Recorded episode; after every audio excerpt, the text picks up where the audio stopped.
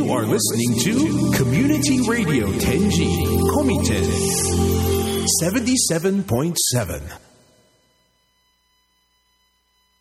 厳しい会社経営悩みを相談できる人はいますか？社員教育売上作りブランディング資金繰りそして先代社長からのプレッシャー。すべてお任せください。世代交代社長の悩みを解決します。詳しくはビジネスの軍師で検索。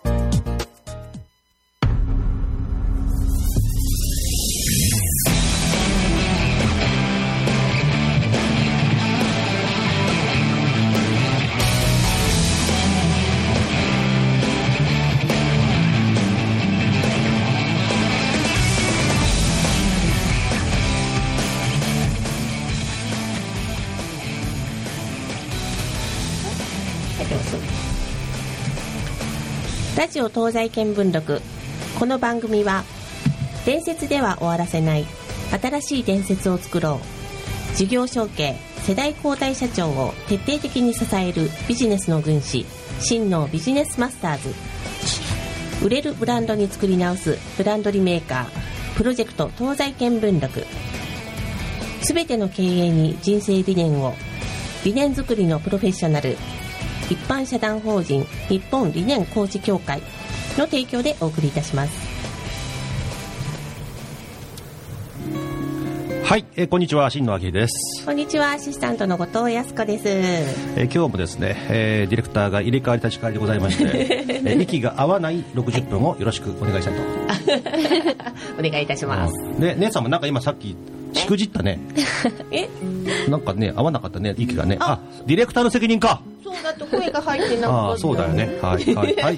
大変お聞き苦しい、あの、放送をのっけから、えー失礼いたしました。いえいえ楽しくいきはい、ましょう、はい。ということで、えー今日ですね、わざわざですね、わざわざ、広島県、芸北町、そうです。えーっと、北広島町。北広島町ですね。はいえーから、あの、わざわざ何時間かけてきたのかな？5時間。5時間。5時間かけて。ね。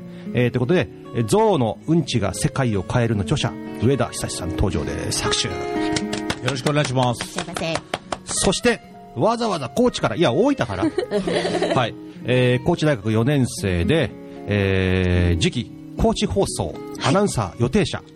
えっと、3月から。3月からにないります。やいやいやいやいやいや、この番組ね、多分ゲスト最年少じゃないかな。あ、本当ですか、うん、大学生はあでも選挙特番やった時にちょっと来たことあるけども実際ねあの一人にフォーカスされてたゲストは、えーあなたが最年少嬉しいです。ありがとうございます。ねはい拍手はい。川野真帆です。よろしくお願いします。あはい。よろしくお願いします。えー、と川野真帆さんは、えー大分観光大使もやってたんですよね、大分市の大分市観ですね光ね。はい。はいはいやってましたえー、と前前任者ということかな？そうですね。はい今、代が変わりましたので。はい、はい。ということで、大分の方にも馴染みがあって、なんかさ、ローカルアイドルとかにはすごい人気が、こう、あるよね、なんかね。あ、本当ですか？そう 前回だって年、前々、前々回か、年越しラジオやった後もさ、はいそこら辺にギャラリーいっぱいいたじゃん。あ、いましたね。写真を撮りに来てくださって。そうなんですよ。ですかはい。嬉しかったです。うん。まあ、大分の AKB みたいな。指原莉乃だけじゃねえぞって、そういう感じですけども。いはい。えーということで、お二人にわざわざですね、天神まで来ていただきました。ありがとうございます。はい。はい。うさん、ふあの、天神いかがですか？うーん、まだ見てないんですよ。うん。でもね、かみさんが、あの、福岡出身なので、やめですよね。はいだから、これからいろいろやっていきたいなと。はいやっていくのね。拠点が欲しいですね。なるほどね。はいはいはい。まあ、あのーこの番組系列のね、シェアオフィスとかもやってますので、あ、そうですか。まあまあ、そんはいな、その説は、はいあの、ご案内しますので。はいで、まあ、あのー僕らもね、FM 西東京時代のはいつながりがずーっともう10年ぐらいですか。10年以上じゃないですか。10年以上ですかね。はいえー僕が FM 西東京で、えー金曜日の達人たちという番組をやっている頃の、はいえーまあ、同系列の番組でね、はい。増産ラジオ。僕、金曜日の10時半だったんですよね。ということは、はい。えー、とじゃああれだな上田さんの番組の後が僕なのかな？そうですね。ちょうど、入れ替わったということかじゃないですか、ね。僕金曜日10時半からですようちえ？金曜日10時あ、じゃあ半僕10時か。10時10時かな連チャンでね、はい。えーはい。はい。はい、はい。ということでですね、まあ、あのこの前もあの FM 西東京でやってるこの番組の系列番組東京まちづくりマガジンにもね出演していただきました。ありがとうございました。ありがとうございました、はい。はい。という中でですね、まあ、古いつながりで、まあ、あの、3.11を機にですね、西にシフトして、おじいちゃんの実家のね、広島に。そうですね。シフトし空き家だったんです。もう、僕のあの祖父母はもう亡くなってたもんですから、で空き家があったのでそこをちょっと8月に家族で、あの試しに住んだら素晴らしかったんで、まあ、涼しいんですよ。標高が高くて、でいざあの引っ越したのが3か月後なんですけど、ただあの豪雪になってた。んです話が違うぞみたいな。なるほどね。あー。あ気候的には札幌ぐらいの感じ？同じですね大体、だから作物も似てますよ。ははは。うんどんな作物？イクラとか、鮭とか。作物じゃねえよって。そこまで 僕お笑いできないからすみません。そうなの？あのリンゴとか。リンゴね。はい。うん。あとこう高齢地野菜が人気ですよね。ちょっと甘みがあるやつ。タンパク系はですね、イノシシとかなんかね、熊とか熊とか食ってますよ熊はねえっ、とあれは保護獣なんで、うんうん。広島、はいはい。食べられないんですよ、うんうんうん。たまにあの秘密の肉って回ってくるんですよ。怖怖くないですか？秘密のねいやでもあの人気密かな人気で 食べるとねバリバリになるっていうね。うん。それであの冬眠とかしあの例えば木こりがこう切切ってる時にたまに見つけるんですよ。寝てるやつ。はいはいはいはい。これそっとしとこうってか言ってあの放置するんですよ。で夜に取りに来るっていうやつがいるらしくて。なんかさ、熊が人を襲うとか言って騒ぎになるけど、はい。熊からすりゃ人に襲われるってこともあり得るわけだよね。いやもう同じですよ。あの 立場が違うだけで、うん。そうなんだ。気をつけてね、熊ちゃんたちもね。そう。まあ、スリランカはそれがあの象になるわけですから。なるほどね。なるほどね。象はもう柄がでかいでしょ、だから被害も大きいもんですから大変ですね。人もスリランカ年間120人ぐらい亡くなりますしね、そうでですか、うん。すごいですね。もうへ踏み潰されるんですよ、だからもうぺっちゃんこになるんですよ、まあ、トムとジェリーみたいになるんですよだから、絨毯みたいな、うん、だけどまあ共存するね何かその方法はないかということでそれでゾウサンペーパーっていうのをなるほど。作ったんですよね。まあ、興味のね、お父さんたちはね、子供たちに踏み潰されてますけれどもね、マヤあーマヤのように。スリランカに行くと象に踏み潰されないかという心配があるわけです。そうです。ねでも逆にね象があのその人の倍ぐらい殺されてますしね、なるほどね。えー撃ち殺されたり、やっぱり難しい問題ですよねまあ、あの、お上田さんをね、はい。世に、えーこう、知らしめたのが、まあ、今、おっしゃったゾウさんペーパーですけども、そのゾウさんペーパーの物語がこの本になったわけですね。そうですね、まあ、ただね、この本の増産ペーパーの部分で大体全体30%です、はい、はい、はい、はい。あのいろんなその僕ビジネスでやってきた失敗談のなんか連続みたいな本なんですね。ってことは、やっぱ起業される方々は、ぜひあの読んでいただいて刺激をもらってほしいなと。そうですね、もうね、特に最近その、若い人が読むと思ったんですよ、将来起業したい人、でも若い人、あんまり起業したい人いいないんですよね、今ね。あいないですね。うん、でね。むしろね、大企業の、もうすぐ定年退職みたいな人が結構読んで、で読んだ人が広島まで来たりとかね、この前もね、牛尾電機の偉い人が、もうちょっと早めに辞めると、お金、ちょっと余分もらえるじゃないですか、お 金。なんか定年、ね退職っていうの。ねでそれでなんかや一発やりたいんだみたいな感じで、わざわざ来てくれたりとか、今だから50代企業っていうのがちょっとトレンドなんですね。そうなんですよ。でそれでで今、逆にねあの僕らも FC 系の企業なんかのコンサルに入ったりすると、はい。昔は FC を育てるためにやった。けど、おこれからあの今はもうあの直営店しかま成り立たないと、独立希望者がいないって言うんですよね。サラリーマン希望して、えーやっぱり社会保険厚生年金入りたいっていう、そういう生き方がまあスタンダード化して、まあ、ママの洗脳とでも言いましょうか。そうそう、安定志向です、でもね、もうそんなのやっててもね、捨てられますよね。あーだって、どんどんどんどんその効率化されて、誰でもしできる仕事が増えるでしょ、そうすると、経営者からしたらね、まあ安い方がいいじゃないロボット AI そうそうそう、だから、し平社員をこう、こう交換していった方が安くつくでしょ、だから40、50になってる、結構捨てられる人多いですよね。多分、ん。まあ、実際ねあの会社いろんな企業で人を、おまあ解雇してるというか、はい。整理してるっていうのはなんか中小企業の方が多そうだけど実は逆で、ん。大企業はやっぱり景気が悪くなったらバサッと切ったりね。子会社に振り替えたりするんですよね。そう考えたらね実は大企業の方が、えー安定不,、まあ、不安定なんですね、コストカットという名のね、うん。まあ、それが彼らの経営ですから、うん。それで中小企業は地元の中の顔なんでなかなか人切ったり貼ったりできないんですよ、そうですね。ギリギリやってますからね、まあ、そういうところであの、まあえー考えればですね、えー起業しろと。起業をするというのがもともとそうですもともとこれを読んでくださいと、まあ、失敗しても大丈夫だよというような内容が、うん。しあの首つるようなことないよと、うん、大体あのくよくよしながらも僕あの一回もねなんか手遅れとかそういうことにならないですよね。まあ、手遅れなのもいっぱいありましたけど。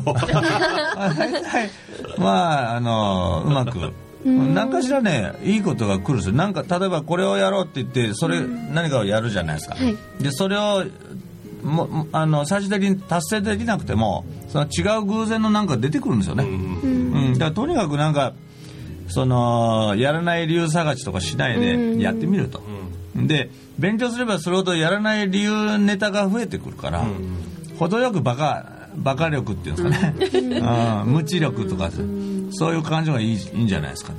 でそんな無知の連続みたいな本ですね、はい。まあそもそもねあの起業する人って初代って、えー振り返ってみるならばあんまり計算ないですよもうないですね。もうあの計算をすごくしたら、ん。あこれはあの論理的に考えたら、起業したら損だと。はいはい。そうなっちゃうんですよね、うん、コツコツコツコツやるのが一番だってことになっちゃうから、あんまり勉強せずにあのばバカ丸出しで、はい。ボーンっていった方が、そうですね。先で修正していくって方が、ん。絶対こうねあの成長していく。本当そうですよ、なんか英語力をつけてからとか金貯めてからとか言ってねやらないんですよ結局、で何僕なんかあの今国際ビジネスやってますけど「ザ」とかね「てへ」って読んでましたからね、昔。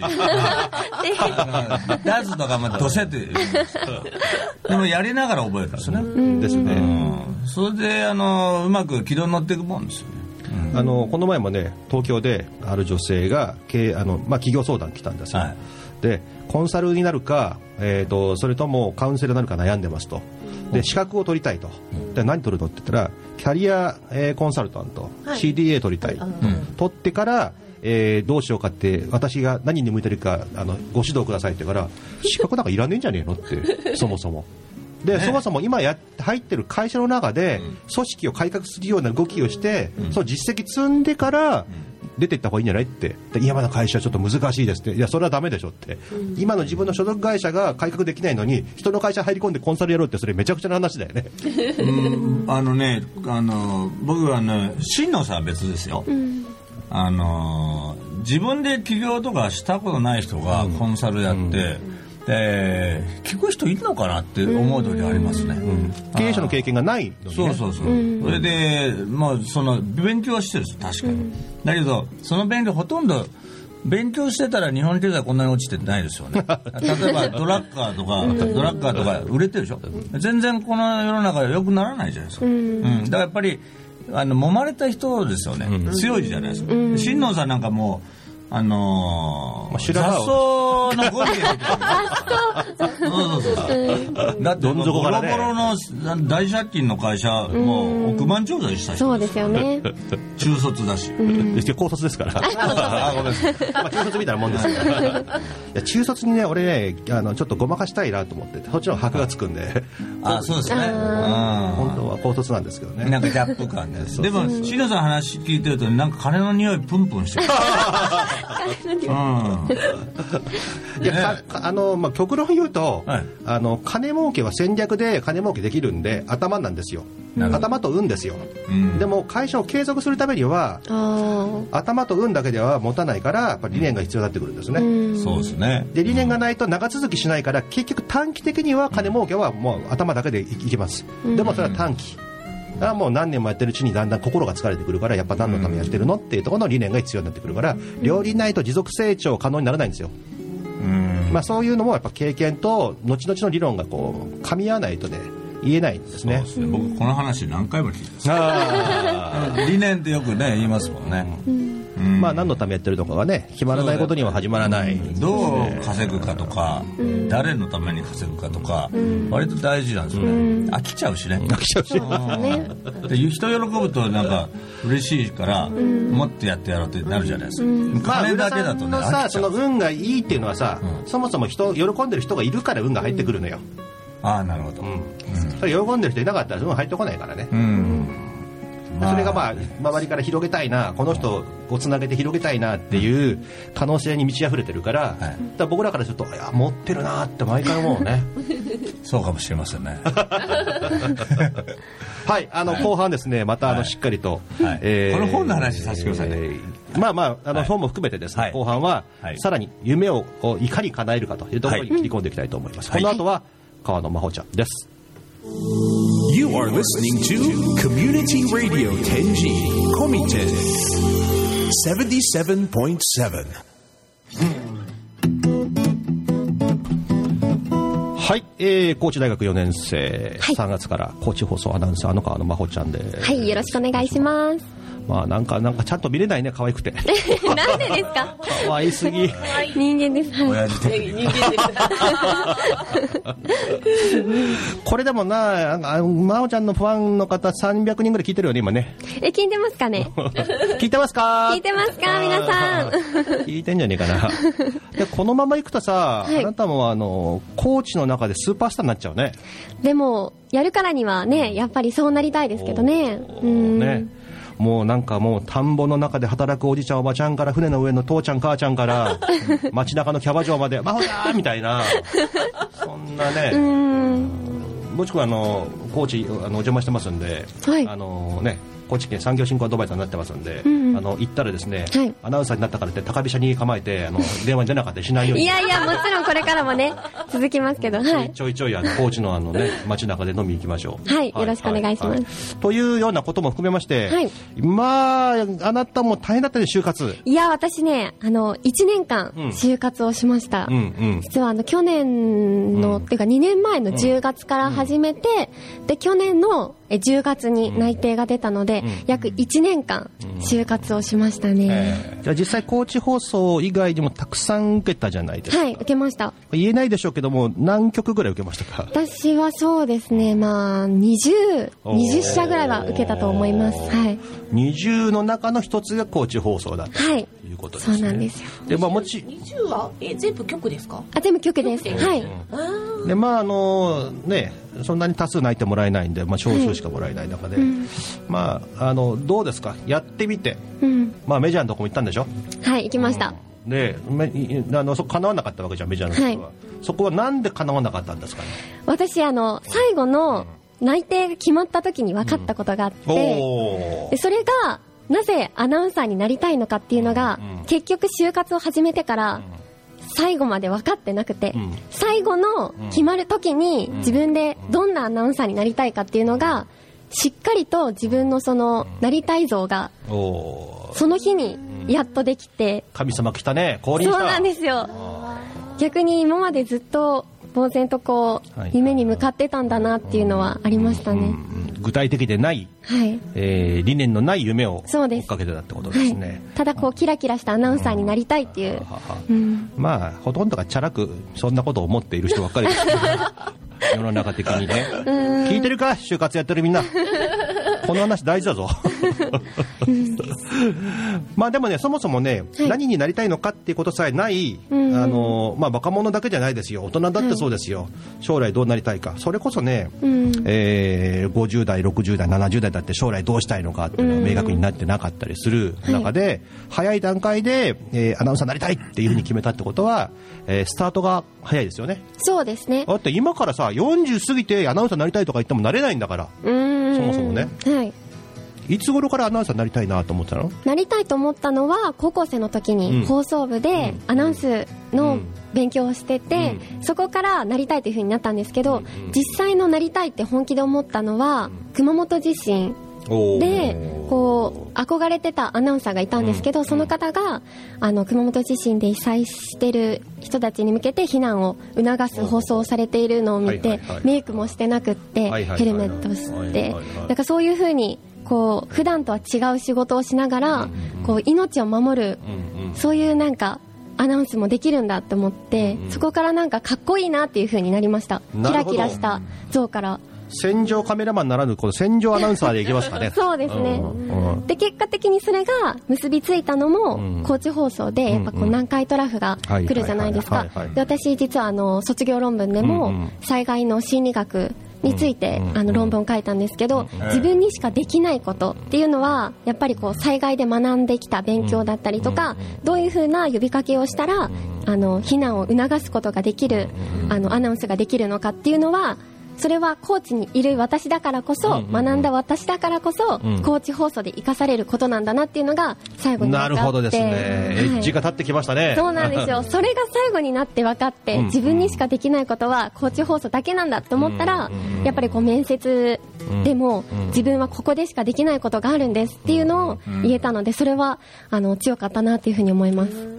軸足をね、はい。軸足を夢に置くんじゃなくてこうミッションに置くっていうことができたっていうことですね、はい。そうなん使命感ね。うん。素晴らしいですね、もう答え出ちゃいました。今日はこの辺でエンディングもう平気です。か えーみたいなね。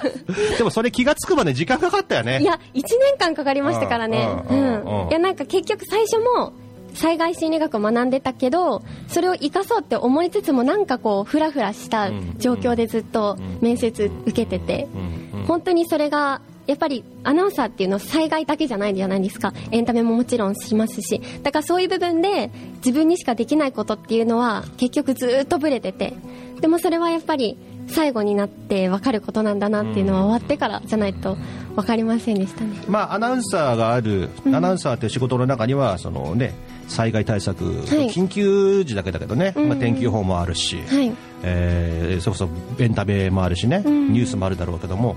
もうそれぞれの切り口があるけども最終的にここの目的は何ですかっていうね、ん。全てがか関わる。でそこが見つけられたってことは素晴らしいですね、なかなか見つかりませんからね、経営者だって見つかってない人多いんだから。あ会社の見つからないですよ。うん、会社の目的なんですか？あるん。だもん会社の目的なんですか？って時に金儲けですっていう人がほとんどなんだから、うーん。それはね金儲けはもともとどこ何が源泉ですかって言ったらやっぱり人がいて人に喜んでもらって喜んだ人がお金払ってってことなんだから人をハッピーにするってことが源泉にあるんだけどもそこと自分の思い合致してちゃんと手法もこう連動しないと本来のお金儲けにならないですね、まあ、それはまああの企業の一員であるアナウンサーも同じですね、まあ、アナウンサーっていう手法を使ってどういうメッセージを出していくのかっていうのはこれから見ものですけどコーチの番組見れねえじゃんかよ。でも、一応あの、ラジオもあるのおで、ーラジコとかで、はおーなるほどぜひじゃあライバル番組になるんなら、い。そうですね、いずれは。え高知放送入ったらさこの番組出れないねそうですかね。ちょっと遊びに来ることできないんですかね。いやー局のいろんな縛りがあるんじゃないかと思うんだよなありますかねうん一応確認しといてああ、わかりました。遊びに来たいな、でも。うんそうだね、うん、で、えー、とじゃあこれ今もほらいもともとは大分に住んでました、はい。大分の大学行ってました。編入で高知に入りました、はい。でこれから、まあ、今高知に住んでますけどこれからもしばししばしというか、まあえー高知放送で在籍するってことは高知に住み続けるってことだよね。そうですね。やっぱりこう、自分の使命感はしっかりあるのでうんうんうん、それをやっぱり、いずれん、こう、なんなりこう皆さんに返していけたらなっていうのはありますね。うんまあ南海トラフ来る来るとね、うん。言われてるうちにこうあの熊本が地震が起きたりとかね他が起きたりとかね、うんあるんでまあどこで起きてもおかしくないんだけどね、うん。まあ南海トラフ来たら西日本の皆さんあのちょっとあの準備しといた方がいい,、いいよっていうね、うん。とてつもないですよね。そうですよね。でそもそも三陸沖の地震にしても、はい。えー地震が起きたぞ、津波が来るぞ、逃げろって言っても、ああ、またいつものあれかっていうことで、逃げなかった1万人ぐらいの人たちが津波に飲み込まれていたっていうね、えー正常性バイアスってやつですね、はいよく勉強しましたよね。はい、しました。はい。やっぱり、あの、東日本大震災で被災された方々に、実際にこうヒアリングをして、なぜ避難しなかったのかっていうのを聞いていったんですけど、やっぱり、あの、その正常性バイアス、自分は大丈夫だろうとか、あとは、経験の逆機能って言って、前はここまでしか来な来なかったから、もうここまでは超えないよっていうのを自分の中で先入観として持ってるので、そこがやっぱり心理的なね、あの問題っていうのは本当に非常に大きいと思いますね。会社経営もそうですよね。経験値でしか考えられないと、そこ超えられないんで。うーん。もう上田さんなんかね、経験しないことだらけ、もう妄想いっぱいが現実になっていくっていう、そういう世界ですよね。そうです。僕大体いろいろやってるんですけど、あのそこでけその業界にいて独立したみたいな一つもないんですよね、今回の出版もそうですしね、うん。だからちょっと異質 そうかもしんない。他にいねえばな。だから起業家じゃなくて冒険起業家っていう。ああ、いいですね、それも。うん。だから結構サバイバルとかあのそういうの結構あの経営に入れてるんですよ、本社もだから僕活断層がないところに移したんですねああ、なるほど。それで標高700メートルのところで要は津波来ないでしょさすがに。で自給自足もう物流がほとんどないところなんであの東京のね震災であのスーパー空になったでしょ、はい。ああいうのがほぼないです。よ最初からもう物流ないから。だから多分南海トラフ来ても僕のとこは普通の暮らし展開してると思いますよ、まあ南海トラフはね、広島はまあ大丈夫かな。まあ揺れるとは思うけど。うん。まあただ北側にね、原発があるんでそれ心配やね。あるとしたらそうそうですね原発ですね。うん、そのぐらいですね。そのぐらいですね、はいはいはい。えーまあ、そんなことでですね、えーこの後はまたおあのお二人にゆっくりとその夢の叶え方さらに深掘りしていきたいと思います。You are listening to Community Radio Tenji Komiten 77.7. えー本日はですね川野真帆ちゃんの恩師とつながっております。もしもーし。あもしもし、こんにちは。あバンカーマックバンカーマック。あ、名前お久しぶり真帆ちゃん名前言っちゃダメだよ。あ、わかりました。バンカーマックさん。はい。はい。こんにちは。こんにちは。はちは。えー今日ですね、あの、バンカーマックがもう、手塩にかけた教え子が、スタジオにおります。なんか電話中継だといいですね。なんか可愛すぎてめ、あの、ま、間近にいたら直視できないですけど、電話中継だと何にも気遣いなく見れるなるほど。今日ですね、今日バンカーマックのうん。お袋と一緒に見てるんですよ。バンカーマックのお袋さっきから、あの、興味なさそうなふりをして、うんうんうん。興味ある感じにして、今僕の真横にいます。なるほど。お母さん、はじめまして。はじめまして。お母さん登場。お母さん、ありがとうございます。あの、はい。うちの、うちのお袋は、さっき真帆ちゃんの映像見ながら、うん。あ、この子が中京テレビに落ちた子ねって。あの、うちのお袋名古屋に住んでるんで、そうですよね。そう、中京テレビもね名古屋の。テレビに映るのか、高知のテレビに映るのかの違いだったんでね。あ、そう。まあ、あのね、あの、就活で受けて、東からずこう落ちて落ちて落ちて落ちて、最終的に自分のところの足元のところに通ったという、まあそんな感じでしょうかね。とはいえ、あのね、アナウンサーになりましたんで、それもこれも、まあ、もちろん本人の資質と努力もありますけど、周りの皆さんのね、応援もありますが、はい、えーバンカーマックのね、ご指導も大きかったんじゃないかなと思うんですけどねかなり大き。かったですね。ありがとうございます。ちなみにあの、マックはどの辺のどんな風に、真帆ちゃんに指導したんですか？はい、私はですね、あの、こう書く力があるっていうことはうん、うん。すべての自信につながるって思ってて、うんうんうんあのまあ、特に、えっ、と、小論文を書く力ですね、800字、400字、200字っていうところの、うんえっ、と、編入試験からだったり、うん。えっ、と、あと、そのエントリーシート、就職試験のエントリーシートの検索だとかっていうあたりを特にやってました。おー。添削を某うん。某銀行課長代理がしてくれるっていうこのねしかも無償で、多分僕は、みんなにやるよって言ってるのに、うんまあ、他の人来なかったんで、このシーズンは、うんまあ、ほぼ僕を独占してたっていう状態ですあよね。あなるほどね。別にね、僕は真帆ちゃんが可愛いからやったんじゃなくて、うん。僕は日本中に広く門戸を開いていたにもかかわらず、それ集客方法なんか問題あるんじゃないのなんか。奴が真帆ちゃんが可愛いから可愛いからって、うるせえんだよ、この野郎 全然前後関係が違う。でもやっぱかわすいませんいきなり切れてて。うん、でも可愛くないとやらないんじゃないの？まあ、基本的にはそうですけど。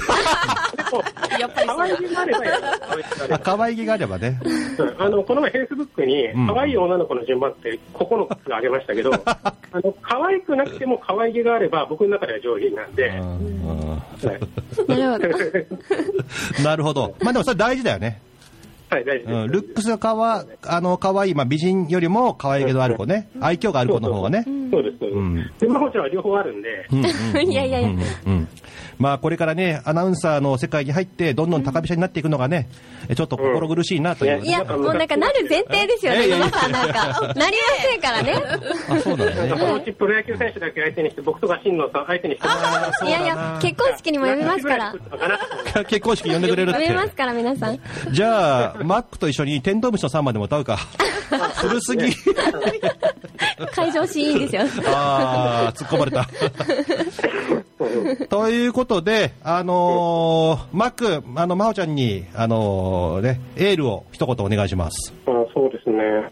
あの、せっかくここまでうん、いろいろ積み上げてきたので、うん、うん、特に卒論のこと中心に、うん、うん、まあ、ここから先は、あの、いまだ弱者の戦略でいくしかないと思うんですよ。うん、うん、そんな、言っちゃなんだけど、学歴も高くはない、うん、で、そんな、そんなコーチって日本の中ではいい都市ではないところで、まああの時間を築いていこうとするんであれば、はい。まあ、この前、ちょっとね、あの、卒論発表会の時にちらっと言いましたけど、もう、その道で、えっ、と、道を貫くと、うん。で、この津波が来た時に、人を逃げさせるっていうところに、一点特化した能力を身につけてほしいなと思うんですよね。で、あのー高知で大きい地震って、最近だと1854年に1回来てて、うん、でその後1946年に来てるんですよ。うん、で、この感覚でいくと、19年後に大きい地震が起きるんですよ。この感覚のまま来るとすると。うんってことは、今から19年後に、うん、その勤め先で、その力が発揮できるかどうかっていうのが試されるわけですよね。うん。で、そのための力を今から頑張って磨いていってほしいなと思います。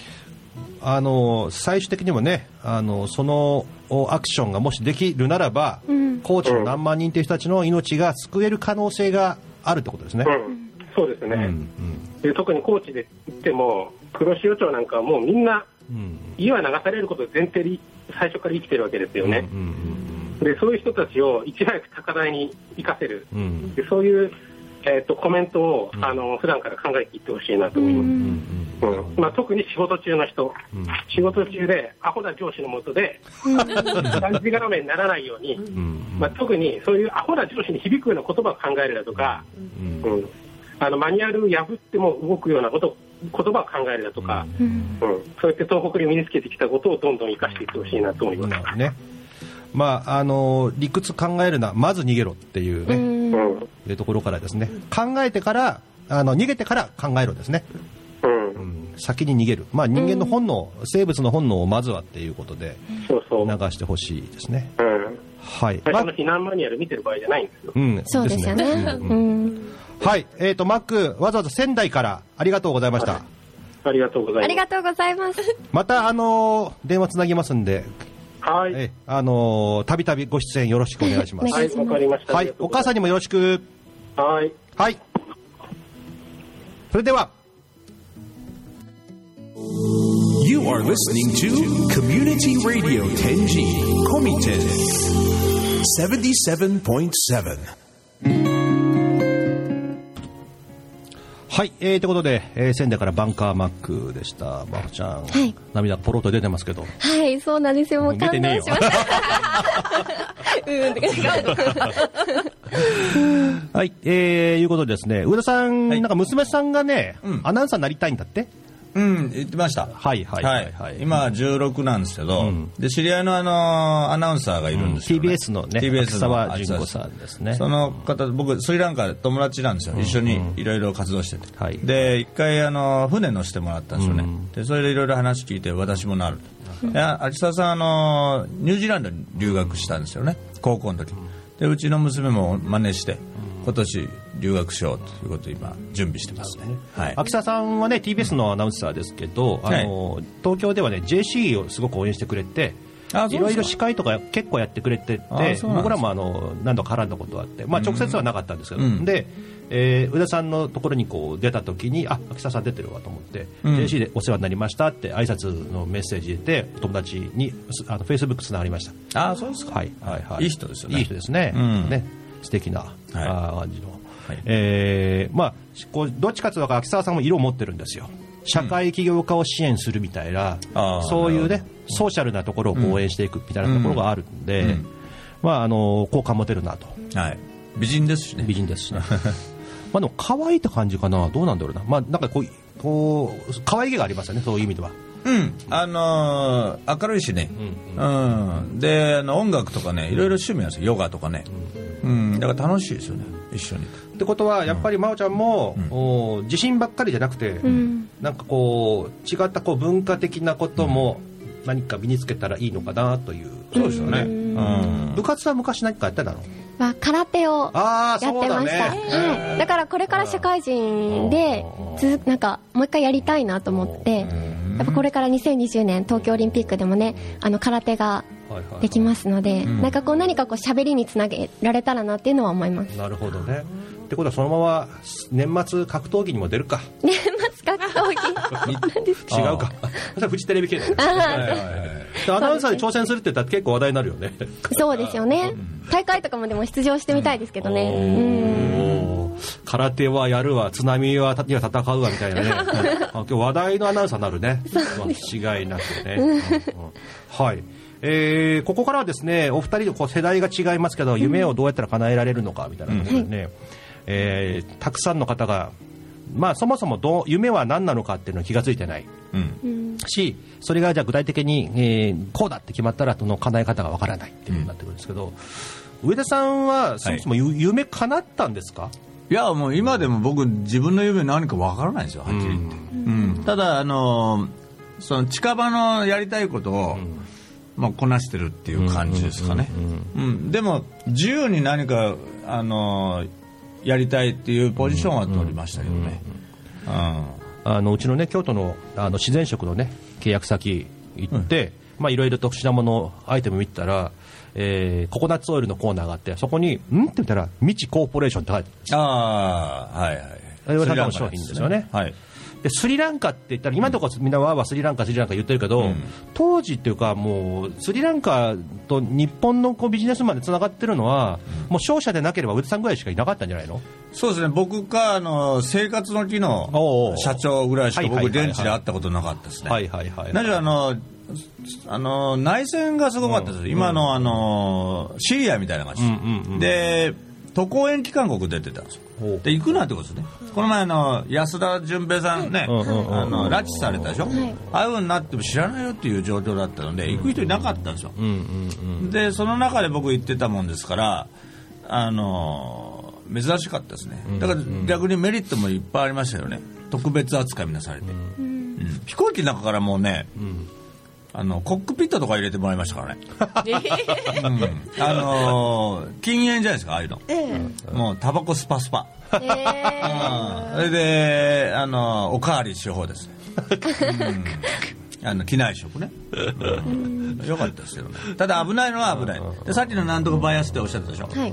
僕もやっぱりそうで、うん。そのまさか俺にテロがどうこうって言ってそうでねすよね。それで行ったんですけど、でやっぱりあのその何バイアスでしたっけ？正常性バイアス。正常性バイアス。がそのもう絡んでるようがそうじゃないくても結局ね行動その体験が絡んでないとやっぱり結局理論なんですよ、うんうんうんあの僕は商談するときにその取引先の方に向かっていくときにバス止まってたんですね、はいこれ相相談して帰った時丸焦げになってたんですよ。うわあそこで僕いつもあのミネラルウォーター買うんですよ。はい。でそこでその時買ってたら周り全部丸焦げだったので僕も丸焦げだってたろうなとかね。そういう一個一個でバイアス解けてるんですよねもう必ず安全というのはないなと。うん。だからあのあんまりたくさん人がいるとことかで長居しないとことか、そういうサバイバル感がこうついてたっていうのがありますよね。うん。まあ、いいこともありますよ、その人が行かないから僕はあの大統領とかとも会いましたけど、今あのスリランカブームじゃないですか、まあ、まず会えないですよねまあそれだけリスクを取ったから帰ってくるものが大きかったと、それに比例するチャンスもあります、で実際遠いじゃないですか、はい。あの上海とかと違って遠いでしょ、だから日本人がいない分遠いその距離分比例したチャンスとかもやっぱあったんですよね、でその中で夢とかないんですけど、そのいろんなチャンスがボコボコ来るもんですから、それに食いついてきて、だから僕最初僕ペットボトルのリサイクル工場をスリランカでやってたんですよ、それも偶然ですよ、たまたまあの遊び行った時に、その外人地だけでスピーチさせられたんですよ。それこそ僕はあの空手の真似してくれと言われて。であの薄い板割ってくれとか。あーはいはいはい。空手家でもないのに。ジャッキー・チェーンとか言われて。でやってたんですよ。喜んでもらって、えー。その時たまたまあのあのフリース着てたんですよ。当時流行ってた。ユニクロね。でこのフリースは日本のテクノロジーであのペットボトルのあの56本のゴミで作られてるんですよ、1個でしょっていう話でうわーってなってやってくれと、でこれ理論的には分別すればできるけど、っていう話したんですよ。だから外国人が少ないからろくな通訳いないんですよ、で僕はそう理論的にできるんじゃないですかって言ったら僕ならできますよっていうふうに言うわけですね、でわーってなってで結局僕がやることになって まあそこでさ、あのちゃんと日本語つ伝わってないよっていうふうになって引く人も多い中で、しょうがねえやるかって。やるかって。なってでそれも結局うまくいかないでしょ、で紅茶だとか、宝石も掘ったりもしましたしね、でシーフードもやりました、次から次へと入ってこういうのやりませんかって来るんですよ、でこれはあのあのあの日本人だけだったら多分ないと思うんですよ。日本人は金持ちその日本人がたった一人そこにいるって言みんながバーって来るわけですよ、それで僕はそれをまたやってみようかな。何も知らないから、でことごとく失敗していくんですけど今それこうやって喋ってネタになってるわけじゃないですか。だからあのまあとりあえず夢はうっすらあるないにしてもやってみるっていうことが後々こうつながることありますよね、今それでその失敗の向こう側にあった今やってることにつながってるっていうのがありますし。で失敗と失敗をつないで新しいものにしたりとかもね、うん、出版社なんかそうですよね、あのー僕もともと紙やってるでしょ今。で一番最初僕あの印刷機械のブログやってたんですよ、だから出版社ができるとかね、まあこの象のそのねうんちで紙をってそのそもそも象のうんちを集めて、はい。和紙の技術でみたいにこう溶かしてそれをこうろ過して紙を作って紙すきをやるってことですよね、そうです。象のうんちを紙にするっていう発想がさそもそもないでしょう、もうこれもたまたまなんですよ、そのペットボトルをリサイクルするためにゴミ分別してもらわなくちゃいけないでしょ、でその啓蒙活動しなくちゃいけない、だからその啓蒙活動のためのあのイベントをしてたんですよ、あの絵画コンクールと。でその絵画コンクールもどうせなら面白い紙でやろうということで、リサイクルペン。でいろんなあの紙を探してたところあの象の糞で紙を作ってる老夫婦がいたんですね、面白いなと思ってスリランカ人にも聞いたら誰も知らないんでそれでちょっとそれで何かやってみようってことで、でやったのが最初だったんです。うん。まあ、その辺の物語がぎゅーっと押し詰められたのがこの「象のうんちが世界を変える」という本の中に詰まってるよと、はいそうこれ読み応えありますよねこれね。ね分厚いですね。これね本当にあの分厚くてなかなか敬遠されるらしいんですけど、2日ぐらいで読めちゃうらしいです。うんで大体今の業界って200ページぐらいなんですよ、それ以上になると売れないっていうその言われてて、で僕はその業界知らないからいわゆるそのいっぱいコンテンツがあった方が得っていう感覚なんですよ、ああなるほど。そうそう。同じ値段であればね、うん。だから400ページ。します、なるほど。うん、でフルカラーですよしかも、まあ、ぜひですね購入してもらって、しっかり読んでもらうといいなと思うんですけど、はい。この後ですね、どうやらイベントがねそうです、はい。あのー2時からですね。2時からですね。蔦屋書店。六本松の蔦屋書店ですね、イベントいつもやってるところですね、ぜひあの聞いてる方もし興味があったらですねご参集ください、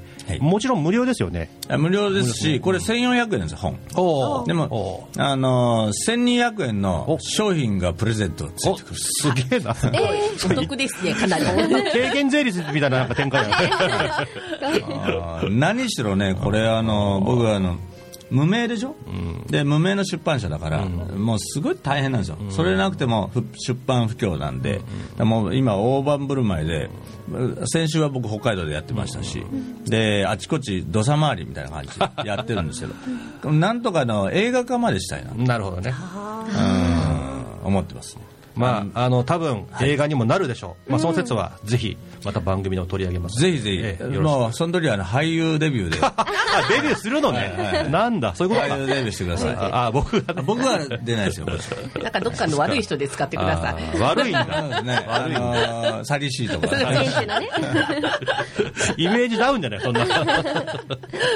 で、真央ちゃん、あの、ちょっと時間がなくなってきましたけども、ね、真央ちゃんがその経験したね、夢の叶え方、もし、後輩たちがアナウンサーになりたいな、とうん。いうことで、就活を、おに取り組もうとしたら、真央ちゃんだったらどんなアドバイスしますか？そうですね。私だったらやっぱりまず夢を口にしていくことがうん。大事だなって思ってて、うんうんなんかあの私もう会う人会う人みんなにもうアナウンサーになりたいんですっていうふうに言ってたら、結局こう営業ししなくても結局お仕事が入ってくるというか、私、大学2年生の頃からもやっぱりラジオ出させていただいたりとか、そのいろいろリポーターとかもお仕事させてもらって、もうそれこそ大学とかでもなんならこういろいろ写真のモデルになりませんかっていうのもあるので何事もこうやっぱ口にしていってそれをやっぱ口にしていく分こう自分でも実行していかないといけないのでその自分の姿がアナウンサーに向いていくっていう形になっていくのかなっていうのも思います。はい。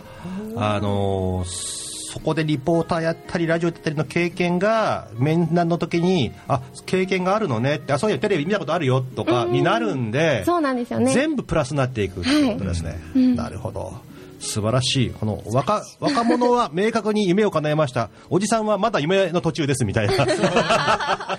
この年でそれ言うっていうのはすごいですよ。えそうですかね、うん、僕も最近気づいたんですよ。うん、夢こそ言いふらせ。うん、あのじ不言実行のが洒落てるっていうふうになんか思ってたんですけど、やっぱりあの言ってそれ達成してっていうの方がかっこいいですよね今ね。うんで言いふらすとなんか情報入ってきますからね。ああそうです。うん。はい。あのー夢を言いふらせ名言が出ました。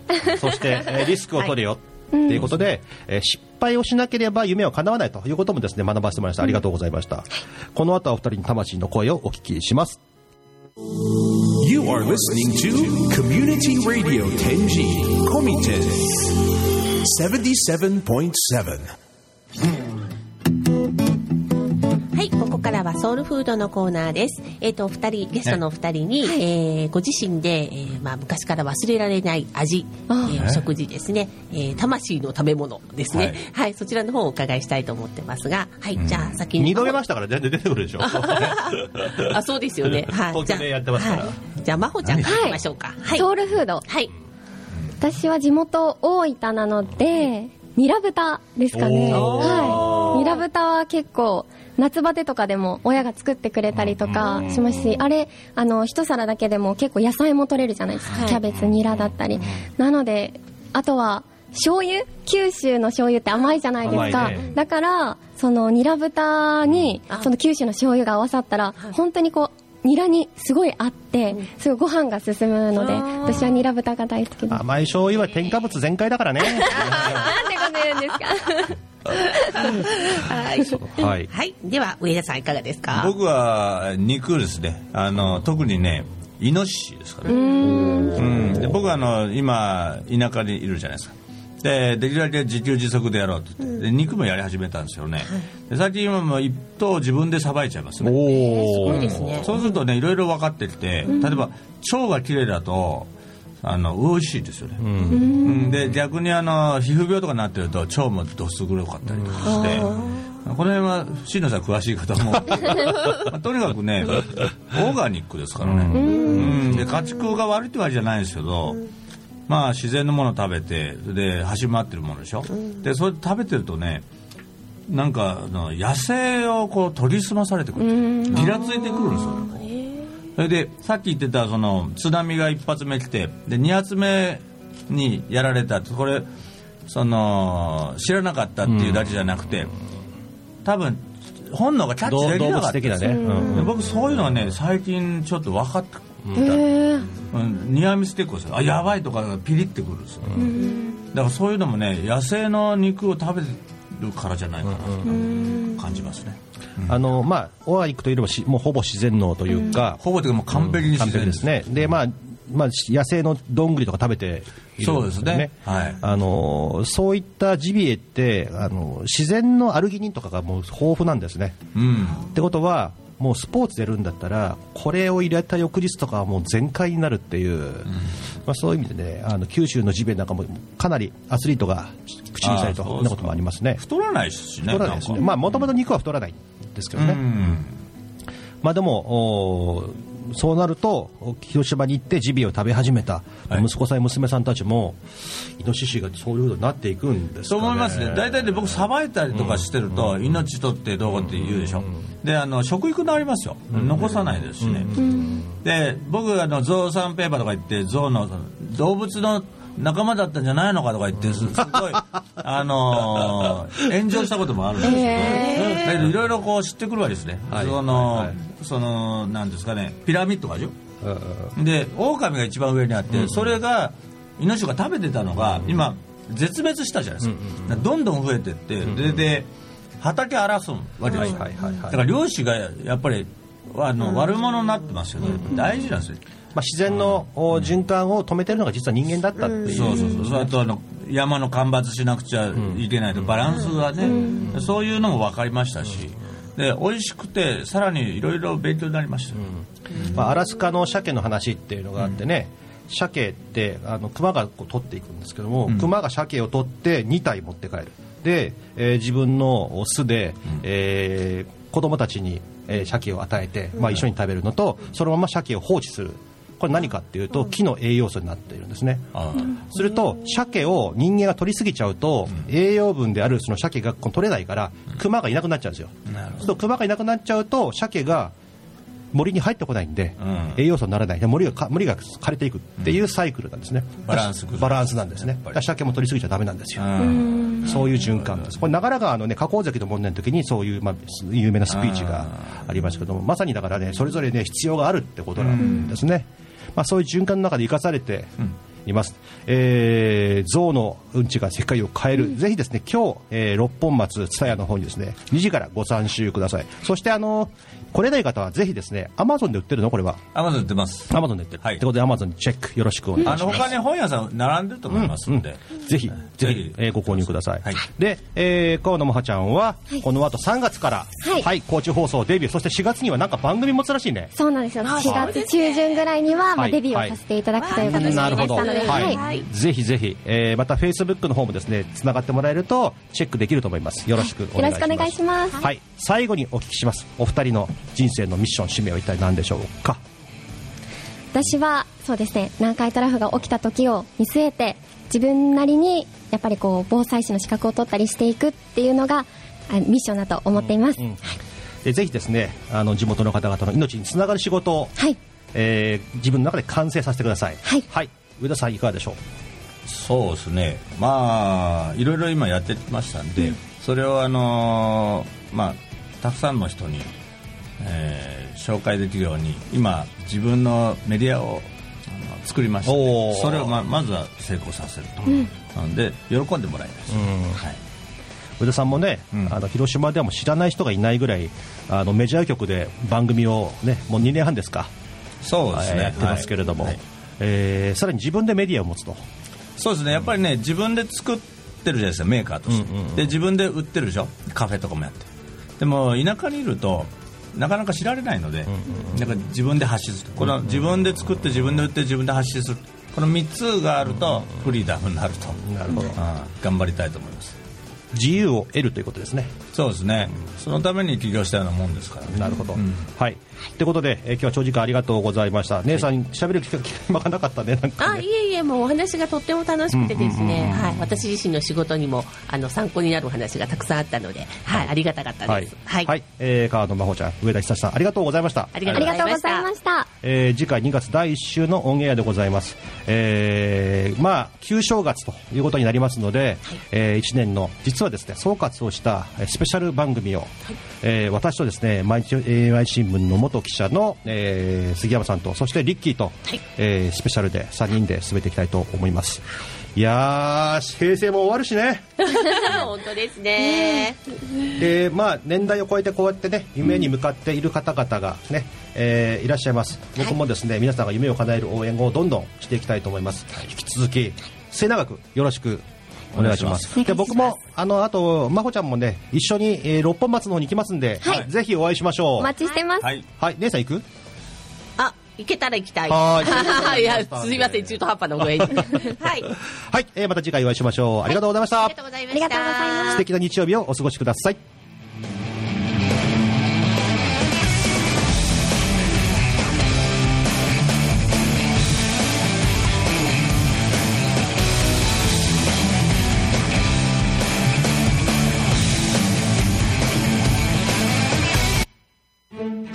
会社経営悩みを相談できる人はいますか？社員教育売上づくりブランディング資金繰りそして先代社長からのプレッシャー。全てお任せください。世代交代社長の悩みを解決します。詳しくはビジネスの軍師で検索。